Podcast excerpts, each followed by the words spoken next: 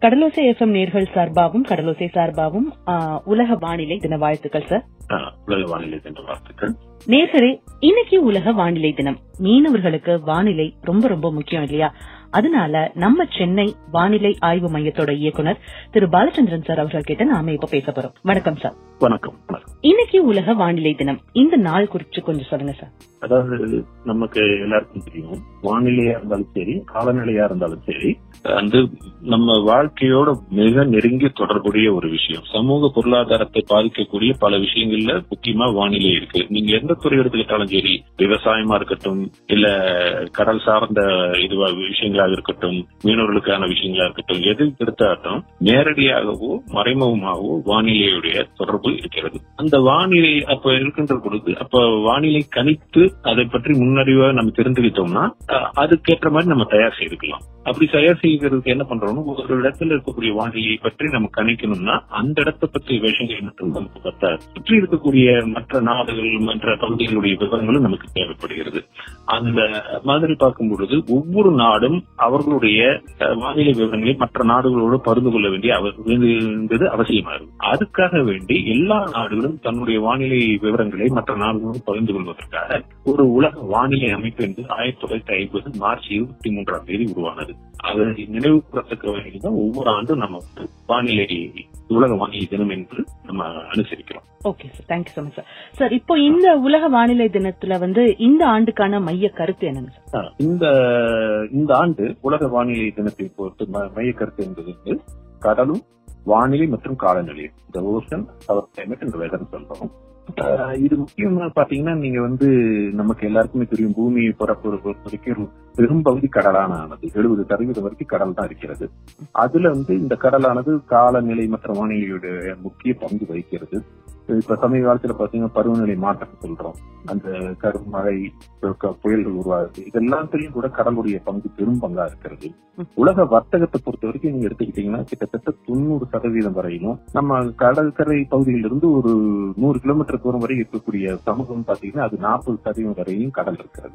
இதனை உணர்ந்துதான் பெரும்பாலான நாடுகள் வந்து என்ன பண்றாங்கன்னா வானிலை முன்னறிவிப்பு சேர்ந்த தேவைகளில் கடல் சார்ந்த நம்ம விஷயங்கள் இருக்கு பார்த்தீங்களா அந்த தரவுகள் ஆய்வுகள் சேவைகள் இதுல இருந்து சிறப்பு கலப்பு கவனம் செலுத்துகிறது அதனை உலக வானிலை அமைப்பானது இந்த வானிலை மற்றும் காலநிலையில கடலுடைய முக்கியத்துவத்தை உணர்த்தும் வகையில இந்த ஆண்டு கடல் காலநிலை மற்றும் வானிலை என்ற மையக்கத்தை தேர்ந்தெடுத்திருக்கிறது அதை தவிர்த்து நம்ம பாத்தீங்கன்னா ஐக்கிய நாடுகள் கூட வந்து தடையில்லா வளர்ச்சியில் கடல் சார்ந்த அறிவியலின் அடுத்த பத்தாண்டுகள் என்ற ஒரு இதையும் கருத்தையும் மையமா வச்சு அறிவிச்சிருக்காங்க.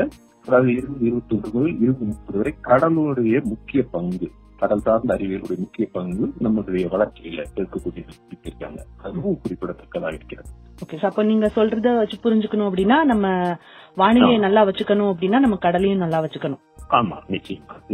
ஓகேங்க சார் சார் இப்போ வானிலை ஆய்வு மையத்தோட முக்கிய பங்கு பொறு- பொறுப்புகள் அப்படின்னா என்ன என்னென்ன சொல்லலாங்க சார் அதாவது முக்கியமா முதல்ல அடிப்படையா பாத்தீங்கன்னா வானிலை சம்பந்தப்பட்ட விவரங்களை வந்து பதிவு செய்யறது. முதல்ல வந்து பதிவு செய்யறது தான் முதல் குறிக்கோளா இருக்கிறது.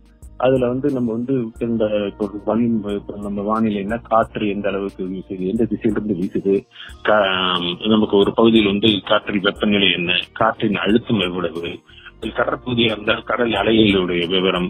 இந்த மாதிரி பல விவரங்கள் மேகக்கூட்டங்களின் அமைப்பு மழை பெய்ய காலமா இருந்த மழை எவ்வளவு மழை பெய்திருக்கிறது எந்த வகையான மேகக்கூட்டங்கள் இருக்கிறது இதையெல்லாம் பதிவு செய்வதற்கு தொடர்ந்து நம்ம பதிவு செய்வதென்ற ஒரு அமைப்பு அது வந்து முக்கிய குறிப்புகள். அதனை தொடர்ந்து இந்த தரவுகளில் இருந்து பகுப்பாய்வு செய்து நமக்கு வந்து இதை பற்றி ஆய்வு செய்து வானிலை முன்னறிவிப்புகளை அது சார்ந்த துறைகளுக்கு விவசாயமா இருக்கலாம் இப்ப நீங்க சொன்ன மாதிரி மீன்பிடி தொழிலா இருக்கலாம் இது மாதிரி ஒவ்வொரு துறைகளுக்கும் அந்த துறை போக்குவரத்து துறை அதற்கு ஏற்றவாறு நம்ம வந்து பல விதமான வானிலை முன்னறிவிப்புகள் குளிர்கால வானிலை முன்னறிவிப்பு நீண்டகால வானிலை மத்திய கால வானிலை முன்னறிவிப்பு நீண்டகால வானிலை முன்னறிவிப்பு பருவகால வானிலை முன்னறிவிப்பு மற்றும் முக்கியமான புயல் கால காலங்களில் புயல் சம்பந்தப்பட்ட வானிலை முன்னறிவிப்பு இப்படி பல விதமான அஹ், முன்னறிவிப்பு செய்வதுதான் இதனுடைய முக்கிய தேவையாக இருக்கிறது மேலும் வானிலை துறையில் தொடர்ந்து ஆய்வுகள் மேற்கொண்டு அந்த ஆய்வுகளின் பலன்களை நமக்கு நடைமுறை நடைமுறைப்படுத்துவதற்கும் முக்கிய நோக்கமாக செயல்படுகிறது.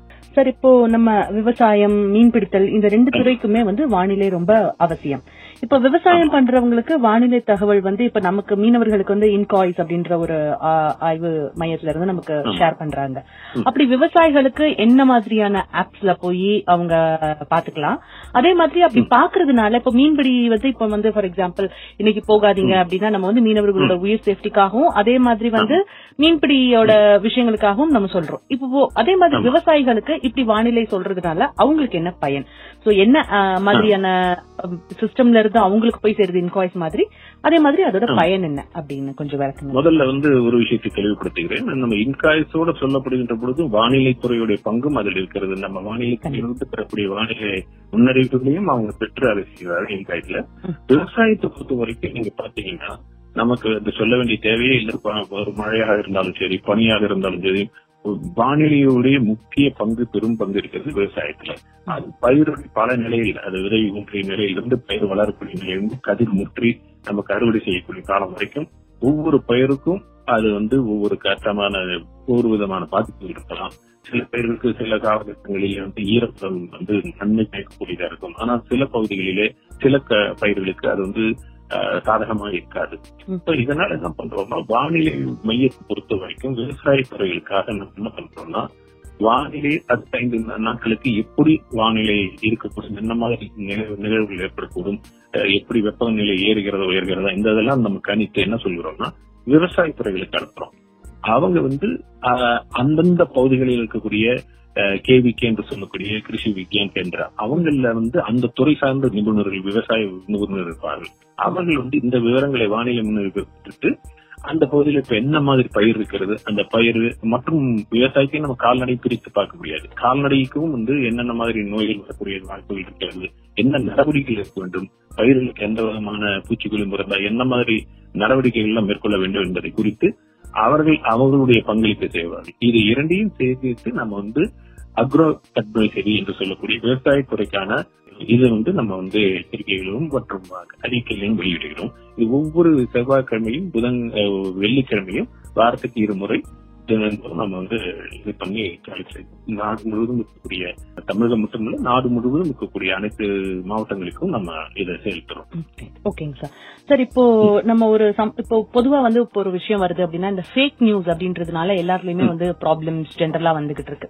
சோ இப்போ சமூக வலைத்தளங்கள்ல வானிலை ஆய்வு மையம் பத்தியும் இப்போ வானிலை பத்தியும் வரக்கூடிய வதந்திகளை ஒரு ஒரு கவர்மெண்ட் இதுவா நீங்க எப்படி சமாளிக்கிறீங்க? அதுல அதுல நீங்க சந்திக்கக்கூடிய சவால்கள் என்னவா இருக்கு? ஏன்னா ஒரு பொருளைய கலைப்புறவங்களுக்கு அது ரொம்ப சுலபம். ஆனா அது பொய் சீக்கிரமா நம்பிடுவாங்க. உண்மையை சீக்கிரம் நம்ப மாட்டாங்க. இப்போ இத. இதுல நீங்க சந்திக்கக்கூடிய சவால்கள் என்ன சார் இருக்கு? சவால்கள் நீங்க குறிப்பிட்ட மாதிரி வந்து இன்றைய உலகம் என்பது இணையதள உலகம். இந்த இணையதள உலகத்துல வந்து எல்லா வகையான விவரங்களும் எல்லாருக்கும் கிடைக்கக்கூடிய நிலையில என்ன பண்றாங்கன்னா சில பேர் வந்து வானிலை எச்சரிக்கைகளையோ புயல்களை பற்றிய தேவையற்ற வதந்திகளை வந்து அவங்க பரப்புறாங்க. இப்போ மக்களுக்கு என்னன்னா அவர்கள் வந்து எப்பொழுது அந்த ஒரு வாட்ஸ்அப்பாவே இருந்ததில்லை ஒரு சமூக வலைதளமா இருந்தாலும் அதை பார்க்க வேண்டும் என்கின்ற எண்ணம் இருக்கிற அவர்களுக்கு வந்து இதற்கான ஆத்தரைஸ்ட் ஏஜென்சி என்று சொல்லக்கூடிய நம்ம வானிலை துறை என்பது இருக்கிறது. வானிலை துறை என்பது இருபத்தி நான்கு மணி நேரம் தொடர்ந்து செயல்படக்கூடிய துறை. அதனால வந்து நீங்க அவங்களே தெரிஞ்சுக்கணும். இது வந்து நம்ம தேவையில்லாம சமூக வலைத்தளத்திற்கு செல்ல வேண்டாம். வானிலை துறையுடைய அதிகாரப்பூர்வமான வலைத்தளமோ அல்லது அவர்களுடைய எங்களுடைய அலுவலகத்தை கூட தொடர்பு கொண்டு போயிருக்கலாம் ஆனா அவங்க எப்பொழுதும் பொருளி கிளப்புவதால் என்ன ஆகுதுன்னா நீங்க கேக்குற மாதிரி எல்லாரும் சார் இது நிஜமா இது நிஜமான்னு கேக்குறாங்க நாங்க அதான் சொல்றோம் நீங்க ஏன் அதை பார்த்துட்டு வெரிஃபிகேஷன் சென்டராட்ட இதை யூஸ் பண்ணாதீங்க? இதை வந்து வானிலை துறை வந்து சார் அது நிஜமா நீங்க ஏன் கேக்குறீங்க உங்களுக்கு நம்பிக்கை இல்லையா? இந்த துறை இருபத்தி நான்கு மணி நேரம் செயல்பட்டு கொண்டிருக்கிறது. இங்க செயற்கைக்கோள்கள் வா- நம்ம ரேடார்கள் தொடர்ந்து ஒவ்வொரு மூணு மணி நேரத்துக்கு நம்ம வானிலை பற்றிய விவரங்கள் எல்லாம் பெற்றுக் கொண்டிருக்கிறோம். தொடர்ந்து சேஞ்சஸ் இருந்தாலும் அரசு துறைகளோடு தொடர்பில் இருக்கிறோம். இந்த நிர்வாகத்துறை இருக்கிறது வருவாய் மற்றும் பேரிடர் துறையோடு தொடர்ந்து அத்தனை அதிகாரிகளோடும் நம்ம தொடர்ந்து நம்ம தொடர்பில் இருக்கிறோம். அதனால நீங்க வந்து மக்கள் தெரிந்து கொள்ள வேண்டிய ஒரு விஷயம் என்றால் தேவையற்ற வதந்தியில் பார்க்கவே வேண்டாம். நீங்க முதல்ல பார்க்காம இருந்தாலே போதும். நமக்கு வானிலை வேண்டும் என்றால் அதற்கான தகவல்கள் சம்பந்தப்பட்ட துறையிலிருந்து நம்ம பெற வேண்டும். அங்கிருந்து உங்களுக்கு தொடர்ந்து கிடைத்துக் கொண்டே இருக்கும். இருபத்தி நான்கு மணி நேரமும் வானிலை துறை செயல்பட்டு கொண்டே இருக்கிறது. நம்ம வந்து எஸ்எம்எஸ் மூலமா கொடுக்கிறோம். பல விதமான என்ன வகையான தொடர்புகள் இருக்கிறது அத்தனை ட்விட்டர் இருக்கிறது. இங்கேயும் நம்ம வந்து வானிலை துறையுடைய சமூக வலைத்தளமே இருக்கிறது. ட்விட்டர் எல்லாமே நம்மளும் வச்சிருக்கிறோம். அதனால இதை யூஸ் பண்ணுங்க. இதுல உங்களுக்கு அதிகாரப்பூர்வமான தேவையில்லாத பொருள் எல்லாம் இருக்காது. உங்களுக்கு தகவல்கள் நம்ப தகுந்த தகவல் இங்கிருந்து கிடைக்கும். அதிகாரப்பூர்வமான தகவல் கிடைக்கும். ஓகேங்க சார் ஓகே ரொம்ப நன்றிங்க சார் அதே மாதிரி இப்போ நம்ம இந்த இந்த வருஷத்துக்கான மைய கருத்து இந்த பருவநிலை மாற்றம் இல்ல வானிலை கடல் இந்த மாதிரியான விஷயங்கள். இப்போ இந்த பருவநிலை மாற்றம் அப்படின்றது வந்து ஒரு பெரிய பேச்சு பொருளா உலகளாவிய அளவுல வந்து பேசிக்கிட்டு இருக்காங்க நிச்சயமா. சயின்டிஸ்ட்ல இருந்து எல்லாருமே. இப்போ ஒரு முப்பது வருஷத்துக்கு முன்னாடி இருந்த வானிலைக்கும் இப்ப நாம இருக்கிற ஒரு சுச்சுவேஷனுக்கும் ஏதாவது வித்தியாசம் இருக்குதுங்களா சார் ஆமா. முக்கியமா பார்த்தீங்கன்னா நிச்சயமா இருக்கு. ஏன்னா நம்ம வந்து இந்த முப்பது வருட காலங்களை எடுத்துக்கொண்டால் வளர்ச்சிக்காக சில மாற்றங்கள் செய்யப்படுகிற சூழ்நிலை ஏற்படுகிற பொழுது வானிலை அப்படின்னு நீங்க எடுத்துக்கிட்டீங்கன்னா அதை வந்து பல கோணங்கள்ல பார்க்கலாம். ஒரு வகையான கோணத்துல சக்தி அப்படிங்கிற மாதிரி எனர்ஜிங்கிற பார்வையில் நீங்க பார்க்கின்ற பொழுது எந்த வானிலை நிகழ்வு? அது வந்து ஒரு புயலாக இருக்கலாம் அல்லது பருவமழையாக இருக்கலாம். இதை எதையும் வந்து நம்ம வந்து நீர் நிலம் காற்று இந்த மூன்றுக்கும் இடையிலே நடக்கக்கூடிய சக்தி பரிமாற்றமா எடுத்துக்கலாம். நம்ம கடல் அல்லது நிலப்பரப்பு அல்லது காற்று இந்த மூணுக்கு இடையில வந்து சக்தி பரிமாற்றங்கள் தொடர்ந்து நிகழ்ந்து கொண்டிருக்கிறது. அதனுடைய வெவ்வேறு வடிவங்களாகத்தான் இந்த மழையோ இல்ல புயல்களோ இல்ல பருவமழையோ இடிமழை மின்னலோ மின்னலாகவோ இருக்கிறது. அப்ப என்ன ஆகுதுன்னா நம் சுற்றுப்புற சூழ்நிலையில ஏதாவது மாற்றங்கள் நிகழ்த்தினோம் என்றால் அதற்கு ஏற்ப இந்த சக்தி பரிமாற்றங்களில் மாற்றங்கள் நிகழும். அதன் காரணமாக என்ன ஆகுதுன்னா இப்ப பாத்தீங்கன்னா நம்மள்ட்ட இருக்கக்கூடிய தரவுகளை வைத்து பார்க்கும்போது கடந்த முப்பது ஆண்டு தொடர்ந்து வெப்பம் அதிகரித்துக் கொண்டே இருக்கிறது. இது நம்ம தொழிற்சாலைகள் அமைக்கிறோம் நம்ம சுற்றுப்புறங்களை மா- மாற்றங்கள் செய்கிறோம். அதனால என்ன சொல்கிறோம் இப்ப நீங்க நீங்க சொல்ற மாதிரி அது பருவமழை பருவ மாற்றம் என்று சொல்லக்கூடிய பருவநிலை மாற்றம் என்று சொல்லக்கூடியது தொடர்பாக இருக்கக்கூடியதுதான் வந்து உலக வெப்பம் புவி வெப்பமயமாதல் அதாவது குளோபல் வார்மிங் என்று சொல்லிட்டு இருக்கிறாங்க. நம்ம கார் நம்ம வாகனங்களின் எண்ணிக்கை பிரிப்பு அதிகமா இருக்கிறது இதுல இதிலிருந்து வெளிப்படக்கூடிய வாயுக்கள் காரணமாக என்ன ஆகுதுன்னா பூமியிலிருந்து வெளிப்பட செல்லக்கூடிய வெப்பமானது கட்டுப்படுத்தப்படுகிறது. அந்த வெப்பம் வந்து நம்முடைய இதுலயே இருக்கின்ற பொழுது வெப்பநிலை உயர்கிறது. அந்த உயரதுனால வந்து என்னன்னா துருவ பகுதியில் இருக்கின்ற பனிப்பாறைகளும் உருகிறது. அதனால இந்த கடல் மட்டம் உயர்கிறது. அப்படி கடல் மட்டம் உயர்கின்ற பொழுது அதனோடு ஏற்படக்கூடிய மாற்றங்கள் நிகழ்வதன் காரணமால ஒரு பகுதியில சில பகுதிகளில் வந்து இப்ப எல்லினோ நிகழ்வுகள் பசிபிக் தொடர்ல இருந்து ஒரு நிகழ்வு நடந்தாலும் நமக்கு இந்திய பகுதியிலும் அதனுடைய பாதிப்புகள் இருக்கும். ஏன்னா இதெல்லாம் தொடர்ந்து இருக்கக்கூடியது. இப்போ ஒரு நாட்டுக்கும் இன்னொரு நாட்டுக்கும் நம்ம எல்லை வகுத்துக் கொள்ளலாம். நம்ம முள் கம்பி போட்டு இது என்னுடைய இடம் அந்த பகுதி இந்த நாடு என்று கொள்ளலாம். ஆனால் வானிலை பொறுத்தவரை நாம எந்த காற்றை வந்து நம்ம தடுத்து நிறுத்த முடியாது. இது இந்த பகுதி காற்று அது அந்த பகுதி காற்று. அப்படி இருக்கிற போது ஒரு பகுதியில் ஏதேனும் நகர்ந்தால் எப்படி ஏதேனும் ஒரு பகுதியில நம்ம வந்து ஒரு ஒரு ஊதுபுத்தியை உள்ளூர் அறையில் ஏற்றி அந்த இந்த பகுதியில் மனம் பெறுகிறது. அது மாதிரி ஒரு பகுதியில் ஏற்படக்கூடிய மாற்றங்கள் இன்னொரு பகுதியை தயாரிக்கக்கூடும் எனவே அந்த வகையில் பார்க்கின்ற போது முப்பது உள்ள காலங்களில் பார்க்கும்போது நமக்கு காற்றுடைய சக்திகள் மாறுபடுகிறது. வெப்பம் அதிகமாயிட்டு இருக்கு சில பகுதிகளில் மழை அதிகமா இருந்த பகுதியில் மழை அளவு குறைகிறது. மழை குறைவான பகுதிகளில் அதிக மழை அதிகமாயிருக்கிறது. அதே மாதிரி பார்த்தீங்கன்னா குறுகிய காலத்தில் அதிக மழை பெய்யக்கூடிய நிகழ்வுகள் அது ரெயின்ஸ்டாம் என்று சொல்லக்கூடிய ரெயின்ஸ்டாம் என்று சொல்லக்கூடிய அதிக மழை தரக்கூடிய நிகழ்வுகள் நடந்து கொண்டிருக்கிறது. அதே மாதிரி புயல்கள் எண்ணிக்கை குறைகிறது. ஆனா அந்த புயல் உருவாகும் புயல்கள் எல்லாம் தற்பொழுது சக்தி வாய்ந்த புயல்களா இருக்கின்றன. ஏன்னா நம்ம வந்து வெப்பமான பகுதியில் இருக்கிறோம். அதுக்கு ஒரு சக்தி கிடைக்கிறது. வெப்பமா இருக்கின்ற போது கடல் நீர் ஆவியாகி அதற்கு ஒரு சக்தி வேண்டும். இப்படி வண்டிகளும் பெட்ரோல் மாதிரி அதுக்கு ஒரு இயக்குவதற்கு ஒரு சக்தி வேண்டும் அந்த சக்திங்கிறது கடல் நீரிலிருந்து தான் கிடைக்கிறது. அதிக வெப்பம் அதிகமாகும் பொழுது அது வந்து நமக்கு வெப்ப அதன் மூலமாக ஆவியாகிறதன் காரணமாக நமக்கு வந்து சக்தியும் அதிகமாகுது இந்த மாதிரி மாற்றங்கள் நிகழ்ந்து கொண்டுதான் இருக்கின்றது. சார் அப்போ இன்னும் ஒரு தேர்ட்டி இயர்ஸ்க்கு கழிச்சும் ஒரு முப்பது வருஷத்துலயும் இதே மாதிரியான ஒரு சூழ்நிலை போய்கிட்டு இருந்ததுன்னா நாம என்ன மாதிரியான பிரச்சனைகள் எல்லாம் சந்திக்க நேரிடும். அது அந்த இதை பத்தி தற்பொழுது ஆய்வுகள்லாம் என்ன சொல்லுங்க இப்பொழுது முறைப்படி இதே மாதிரி மாற்றங்கள் நிகழ்ந்து கொண்டிருந்தால் பருவமழையின் அளவு மாறுபடலாம். பருவமழை பெய்கின்ற பகுதியுடைய இடங்கள் மாறுபடலாம். நகர்ந்து செல்லக்கூடிய புயல்கள் நகருகின்ற பாதை மாறுபடுவதற்கு வாய்ப்பு இருக்கிறது. அது முன்பு சொன்ன மாதிரி வந்து பாத்தீங்கன்னா மழை குறிய முதல்ல வந்து ஒரு மூன்று மணி நேரம் நான்கு மணி நேரம் பரவி பெய்த மழையானது ஒரு மணி நேரத்திலேயே பத்து சென்டிமீட்டர் பன்னிரண்டு சென்டிமீட்டர் என்று சொல்லக்கூடிய கிளவுட் பஸ் என்று சொல்லக்கூடிய மேக வெடிப்பான நிகழ்வுகள் உருவாகலாம். அதிகமான ஒரு இடி மின்னல்கள் உருவாகலாம். இந்த மாதிரியான எதிர்பார்ப்புகள் எல்லாம் எதிர்பார்க்கப்படுகிறது.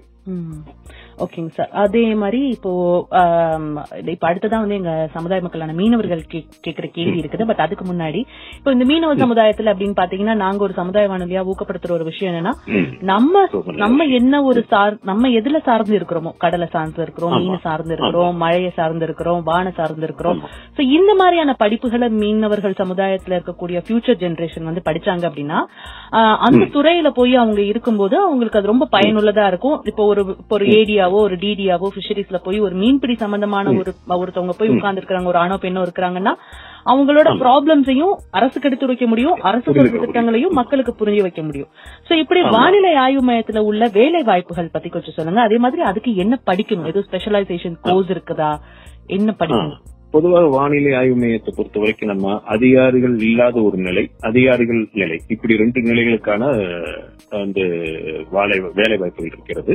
அந்த அடிப்படையில் பாத்தீங்கன்னா இந்த வானிலை துறை என்பது வந்து ஒரு அப்ளைடு சயின்ஸ் என்று சொல்லக்கூடிய வகையில் இருக்கிறது. இதுல வந்து இயற்பியலும் கணிதமும் பெரும்பாலும் பயன்படுத்தப்படக்கூடிய ஒரு துறை.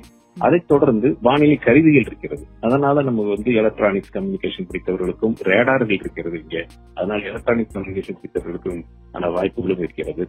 இதை தொடர்ந்து தற்பொழுது காலத்தில் இப்ப பாத்தீங்கன்னா செயற்கை நுண்ணறிவு என்று தற்பொழுது வந்துட்டு இருக்கு ஆர்டிபிஷியல் இன்டெலிஜென்ஸ் என்று சொல்லக்கூடிய.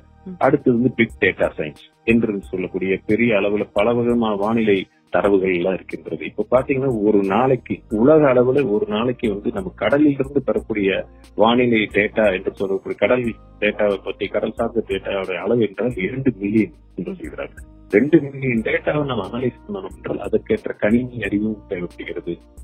இதுல வந்து நமக்கு வந்து பெரும்பாலும் முதுநிலை அறிவியல் படித்த இயற்பியல் கணி கணிதம் கணினி இவற்றை சார்ந்த படித்தவர்களுக்காக வாய்ப்புகள் இருக்கிறது. இரண்டு நிலையில் முன்பு சொன்னது வானில் அப்சர்வர் என்று சொல்வார் சீனியர் அப்சர்வர். அது வானிலை விவரங்களை மட்டும் பதிவு செய்யக்கூடிய நிலை அவர்களுக்காக ஒரு ஒரு வேலை வாய்ப்பு இருக்கிறது. அதிகார நிலையிலும் நமக்கு வந்து வானிலை விவரங்களை முன்னறிப்பு செய்யக்கூடிய நிலையிலும் நமக்கு பதிவு செய்யக்கூடிய இருக்கின்றன. ஓகேங்க sir thank you so much sir இப்ப இப்ப வந்து வந்து நாங்க எங்க கம்யூனிட்டியில இருந்து அதாவது ஃபிஷர்மேன் சைட்ல இருந்து வந்த சில கொஸ்டின்ஸ் வந்து கேட்க போறோம். எங்களுக்கு நாங்க சப்போஸ் ஏதாவது தவறா கேட்டா எங்களுக்கு புரிய வைக்க. இப்ப என்னன்னா பே ஆஃப் பெங்கால் கோஸ்ட் முழுக்க நமக்கு வந்து வானிலை ஆய்வு மையத்துல இருந்து நமக்கு அறிக்கை வருது. கிட்டத்தட்ட வந்து இப்போ எப்படி சொல்றாங்கன்னா உதாரணத்துக்கு கொலைச்சல் முதல் தனுஷ்கோடி வரை அப்படின்னு வருது. உங்க மீன் பிடிக்க போகலாம் இல்ல போக கூடாதுன்னு ஆனா யதார்த்தத்துல வந்து வானிலை சூழ்நிலை அங்க குளிச்சல்ல ஒரு பிரச்சனை இருந்துச்சுன்னா நமக்கு இங்க கல்ஃப் ஆஃப் மன்னார்லயோ இல்ல பாக் பேலயோ அது இருக்கிறது கிடையாது. சோ இத பத்தி ஆனா வந்து அங்க போக வேண்டாம் அப்படின்னு சொன்னாலும் இங்கேயும் மீன் பிடிக்க வந்து போக முடியறது கிடையாது. சோ இத பத்தி கொஞ்சம் விளக்கமா சொல்லுங்க. சார் என்ன என்ன ஃபீல் பண்றாங்கன்னா. அங்கதானே இருக்கு நம்ம இங்க போக கூடாது. அப்படின்றாங்க. அது அத இப்போ நீங்க கரெக்டா சொல்லும்போது பாத்தீங்கன்னா வானிலை துறையை பொறுத்த வரைக்கும் முதல்ல எச்சரிக்கை என்று சொல்லுகின்ற அளவிலே வந்து வானிலை துறை வந்து என்ன மாதிரியான வானிலை நிகழ்வுகள் அங்க எதிர்பார்க்கப்படுகிறது என்று சொல்கிறோம். அந்த மாதிரி ஒரு அந்த அடிப்படையில சொல்றோம்.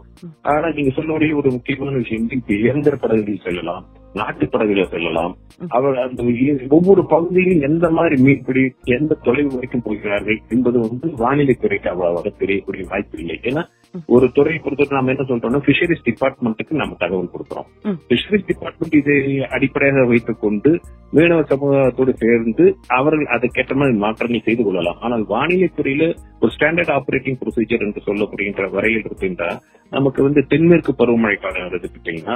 மேற்கு திசையிலிருந்து தென்மேற்கு திசையிலிருந்து காற்று வீசுகிறது கடல் பகுதியில ம். அப்போ என்ன இந்த மேற்கிலிருந்து கிழக்காக போகும் பொழுதும் நமக்கு ஒரு காற்றுல இந்த கடல்ல வந்து ஸ்வீல் வேவ்ஸ் என்று சொல்லக்கூடிய அலைகள் உருவாகலாம் கடல் அலைகளை பொறுத்த வரைக்கும் தூரத்தில் ஏதேனும் ஒரு நிகழ்வு இருந்தால் அதனால் ஏற்படக்கூடிய அலைகளும் இருக்கலாம் இப்ப நம்ம குளத்துல கல்லு எங்கேயாவது இருந்தாலும் அலை வந்து கடற்கரையில வந்து விழுற மாதிரி. ஏதேனும் நிகழ்வு அது ஸ்வெல் வேவ்ஸ் என்று சொல்வார்கள் சீ வேவ்ஸ் ஒன்று இருக்கிறது அப்புறம் கடலுடைய வெப்பநிலை. அப்புறம் உப்புத்தன்மை சலினேட் என்று சொல்லக்கூடிய இதெல்லாம் மாற்றங்கள் ஒவ்வொரு பகுதிகளுக்கும் மாறுபடும் அந்த வகையில் எடுத்துக்கொண்டு நம்ம தற்பொழுது இந்த துறையில் இதற்குரிய அக்யூரசி இப்ப சொல்லுவார் அதனுடைய அடிப்படையை வைத்துதான் இந்த தூரத்துல இருந்து இந்த தூரம் வரைக்கும் நம்ம சொல்ல முடியும். அதற்கு குறைவாக செல்லக்கூடிய பொழுது மாற்றங்கள் அந்தந்த பகுதியில கடலுடைய கடற்கரையோட அமைப்பு கடல் ஆழம் இந்த மாதிரி பகுதியில சொல்லுவார்கள். அந்த பேட்டிங் என்று சொல்லக்கூடிய இவற்றையெல்லாம் பொறுத்து நீங்க சொல்ற மாதிரி இருக்கலாம். ரெண்டாவது மன்னார் வளைகுடா என்று கூறும் பொழுது நமக்கு இலங்கை அந்த பக்கம் தடுத்து நிறுத்துகிறது. நம்ம பகுதி இருக்கிறது. இது இரண்டுக்கும் இடைப்பகுதியை பார்க்கின்ற பொழுது ஃபன்னல் எஃபெக்ட் என்று சொல்வாரு. நம்ம வந்து காற்று வந்து இரண்டு பில்டிங்க்கு நடுவில் நின்னீங்கன்னா காற்று வந்து வேகமாக வீசக்கூடிய அமைப்பு வரும். இது இயல்பு. அது பெர்னாலிஸ் தத்துவத்தின் அடிப்படையில் பார்க்கின்ற பொழுது அது நடக்கும். அந்த இவற்றையெல்லாம் வைத்துக்கொண்டு நம்ம ஒரு எச்சரிக்கை பண்றோம் ஆனால் அவர்கள் அதற்கு வந்து பிஷரி துறையோட சேர்ந்து இதை நம்ம கொடுக்கும் பொழுது அவர்களோடு இணைந்து எந்த மாதிரி நம்ம அந்த பகுதியில இவற்றை வந்து அடாப்ட் செய்து கொள்ளலாம் என்பதை வந்து அவர்கள் புரிந்து கொள்ளலாம். ஆனா நம்ம வானிலைத்துறை பொறுத்த வரைக்கும் என்னன்னா முன்ன வந்து ஒவ்வொரு இப்ப வந்து சென்னை துறை இருக்கிறது மண்டலம் இருக்கிறது. இப்ப கடற் க- கொல்கத்தா மண்டலம் இருக்கிறது. ஒவ்வொருக்கும் ஒவ்வொரு பகுதியை பிரித்திருக்கிறார்கள். அந்த பகுதிக்கு கொடுக்கலாம் என்று. ஆனால் தற்பொழுது உங்களுக்கு தெரியும் இயந்திர படுகை மூலமாக நமது மீனவர்கள் வந்து எவ்வளவு தூரம் கடலுக்குள் செல்வார்கள் என்பது நமக்கு வானிலை துறைக்கு தெரியாது. சில சமயங்களில் நாங்கள் கேள்விப்பட்ட பொழுது அந்த துறைகளோடு தொடர்பு கொள்ளும் பொழுது அவர்கள் சொல்கிறார்கள் நமது மீனவர்கள் சில சமயங்கள் அந்தமான் பகுதி வரை செல்கிறார்கள் இந்த. பக்கம் குஜராத் வரைக்கும் செல்கிறார்கள். இந்த பக்கம் காட்சியா வரைக்கும் செல்கிறார்கள் என்கிறார்கள் சோ அப்படி போகின்ற பொழுது லட்சத்தீவுகள் வரைக்கும் கூட செல்லலாம். அப்ப என்ன அது அந்தந்த நம்ம வந்து நம்ம பகுதிகளுக்கு மட்டும் தவிர்த்தை சொல்லாமல் மற்ற பகுதிகளிலும் என்ன நிகழ்வுகள் இருக்கின்றது என்று சொல்கிறோம் அடுத்து என்னன்னா இந்த பகுதியில ஒரு எச்சரிக்கை சொல்றோம்னா இங்க ஒன்றும் இல்லாம இருக்கலாம் ஆனால் அடுத்து வரக்கூடிய ரெண்டு மூன்று தினங்கள் அது நகர்ந்து வரக்கூடிய வாய்ப்புகள் இருக்கிறதுல. அந்த வானிலை துறையில அதனுடைய அக்யூரசிக்கு ஒரு வாய்ப்பு இருக்கின்ற பொழுது அதையும் கணக்கெடுத்து சொல்கிறோம்.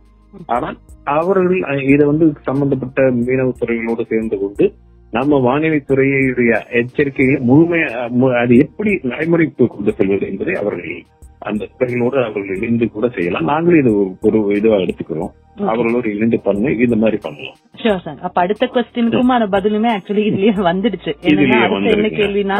தென்மேற்கு பருவமழை காலம்னாலும் சரி. கல்ஃப் ஆஃப் மன்னார்ல கடலுக்கு அனுமதி இல்ல வடகிழக்கு பருவமழை. காலம்னாலும் சரி கல்ஃப் ஆஃப் மன்னார்ல கடலுக்கு அனுமதி இல்ல ஏன்னா வங்கக்கடலும் அரபிக்கடலும் இணைந்து இருக்கிறது இல்லையா அவங்களுக்கு அதனால எப்படி இந்த. கல்ஃப் ஆஃப் மன்னார் வழியாகவும் குமரிக்கடல் பகுதியில் இரண்டு கடலும் சங்கமிக்கின்ற பொழுது. கிழக்கு பகுதியிலிருந்து காற்று வடகிழக்கு திசையிலிருந்து வீசுகிறது. நமக்கு வந்து தென்மேற்கு பருவமழை காலத்தில் இந்த பக்கத்திலிருந்து காற்று வீசுகிறது எனவே ஒன்றோடு ஒன்று தொடர்பு இருக்கக்கூடிய நிலையில் இருக்கின்ற பொழுது. இந்த ஃபன்னல் எஃபெக்ட் இருக்கின்ற பொழுது சில சமயங்களில் கடலுடைய வேகம் அதிகரிக்கலாம் அவர்கள் எந்த மாதிரி படகுகள் உபயோகிப்பார்கள் என்று நம்ம பிரித்து சொல்வதற்கு இன்னும் அந்த மாதிரியான ஒரு அமைப்பு இன்னும் உருவாகவில்லை நாம நாட்டு படகுகள் இவ்வளவு தூரம் செல்லலாம். இயந்திர படகுகள் இவ்வளவு தூரம் செல்லலாம் என்பது வந்து வானிலை துறைக்கு சம்பந்தப்படாத துறை நாம. வானிலையில் என்ன நிகழ்வுகிறது என்று சொல்லலாம்.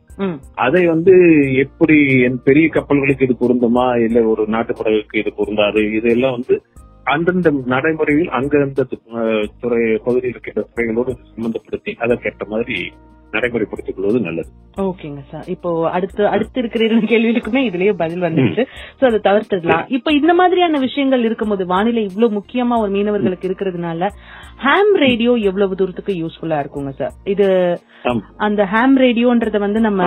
எல்லாருக்குமே இப்போ. ஆல்ரெடி விஹெச்எஃப் எல்லாம் யூஸ் பண்ணிட்டு இருக்காங்க இருக்காங்க. பட் இந்த ஹாம் ரேடியோன்றது வந்து நீங்க சொன்ன மாதிரி லட்சத்தீவோ குஜராத்தோ இப்ப எங்க பகுதியில இருக்கிற மீனவர்கள் அங்க போறது கிடையாது ஏன்னா. Twenty four hours. மீன்படி தான் ஆனா கன்னியாகுமரி சைடோ இல்ல ஒரு கொச்சின் சைடு இருக்கிறவங்க எல்லாம் அதிகமா அந்த சைடு போறது உண்டு அப்போ அப்படி போறாங்கன்ற போது இந்த ஹாம் ரேடியோ இருக்குதுன்னா இந்த எனக்கு தெரிஞ்சு நான் அப்சர்வ் பண்ண வரைக்கும் ஓகேக்கு அப்புறம் வானிலையோட அறிவிப்பு முன்கூட்டியே சொல்றதும் சரி இல்ல அது மாதிரியான ஒரு அசம்பாவிதத்தை தவிர்க்கிறதுக்கும் சரி நிறைய நடவடிக்கைகள் எடுக்கிறீங்க. So இப்போ இந்த மாதிரி வந்து ஒரு ஹாம் ரேடியோ எவ்வளவு யூஸ்ஃபுல்லா இருக்குங்க? சார் இப்படி எதுவும் இருந்திருக்கா? எதுவும் ஹாம் ரேடியோ பயன்படுத்தி திரும்ப வந்தவங்க எல்லாம் இருக்கு எங்களுக்கு ஒரு வாய்ப்பு கொடுத்து இந்த செய்திகளை நீங்க கொண்டு சேர்த்து ரொம்ப நன்றி ரொம்ப நன்றி. நிலைத்துறையை பொறுத்த வரைக்கும் நம்ம என்ன பண்றோம்னா மூன்று நிலை. முதல்ல வந்து வானிலை விவரங்களை பெறுவது எச்சரிக்கையை தயார் செய்வது இது இரண்டாவது நிலை.